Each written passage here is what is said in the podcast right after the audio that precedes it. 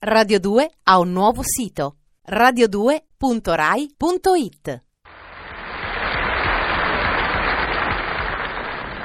Amici e fratelli e cognati dilettissimi, qui è Dognazzi che anche oggi vuole porgervi, non è vero, la sua parola di consolazione e di serenità, si fa così per dire, non è vero. Oggi è giorno di festa, i bimbi sciamano chiassosi e felici nei giardini, il sole bacia con rinnovato tepore i cieli d'Italia, mentre sul più alto pennone di Montecitorio sventola il bicolore.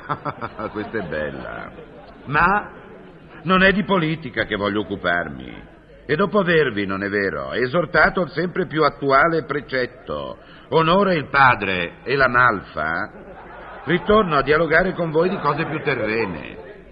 Dicevo poc'anzi che la domenica è giorno di letizia, di relax, ma attenzione, fratelli diletti, dilettissimi e lapidi, come diceva quel cinese. A volte non è vero, proprio nell'apparente serenità delle cose che si nasconde il maligno. Oh, quanto subdola e capziosa è l'opera del demonio! E sotto quanti multiformi aspetti egli si mimetizza. E siccome è munito di corna, egli può assumere le sembianze anche del signor Kazzakov.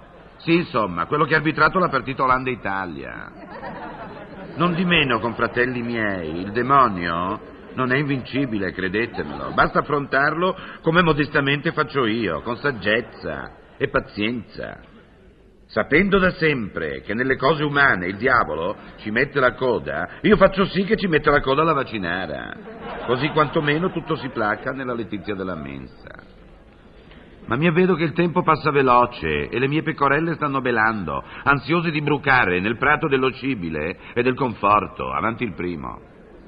Herr Tognazzi, guten Morgen. Tu, una pecorella tedesca. Ja, io grande atleta di Germania Est e parlare con lei per protestare contro i giornali italiani. Perché? Dove è scritto che noi vincere sempre gare perché mascolinizzate con ormoni. Con ormoni? Ja? Eh, figliuolo. Fratello. Uh, pardon, sorella. Il mondo è cattivo, cattivissimo. Io volerei smentire questa calunnia.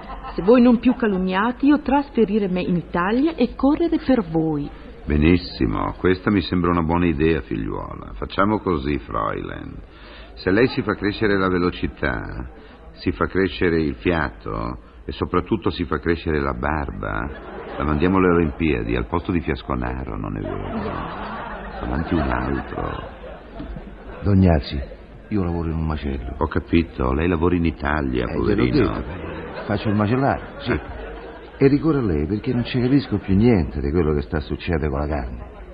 Fanno tanti discorsi, articoli, inchieste e poi un giorno esaltano la carne di pecora, un altro giorno la carne di pollo, un altro ancora la carne di coniglio. Eh beh, non ti sembra giusto, figliolo? La carne di vitello è arrivata a 4.500 lire, bisogna risparmiare. Il consumatore va dirottato verso altri tipi di carne, figliuolo. Il governo, a tal proposito, sta già progettando la messa in vendita, pensa, di carne di tigre. Squisita, leggera, nutriente, tenerissima, non è vero? E quanto verrebbe a costare sta carne di tigre? Più o meno sulle 15.000 lire al chilo. E perché? Ma perché per avere la carne squisita, leggera e tenerissima, la tigre si deve mangiare un vitello al giorno. Avanti un altro, ah non ce n'è più, e allora con ciò non pensiamo a dar da mangiare alla tigre, ma pensiamo piuttosto a dar da mangiare a noi stessi.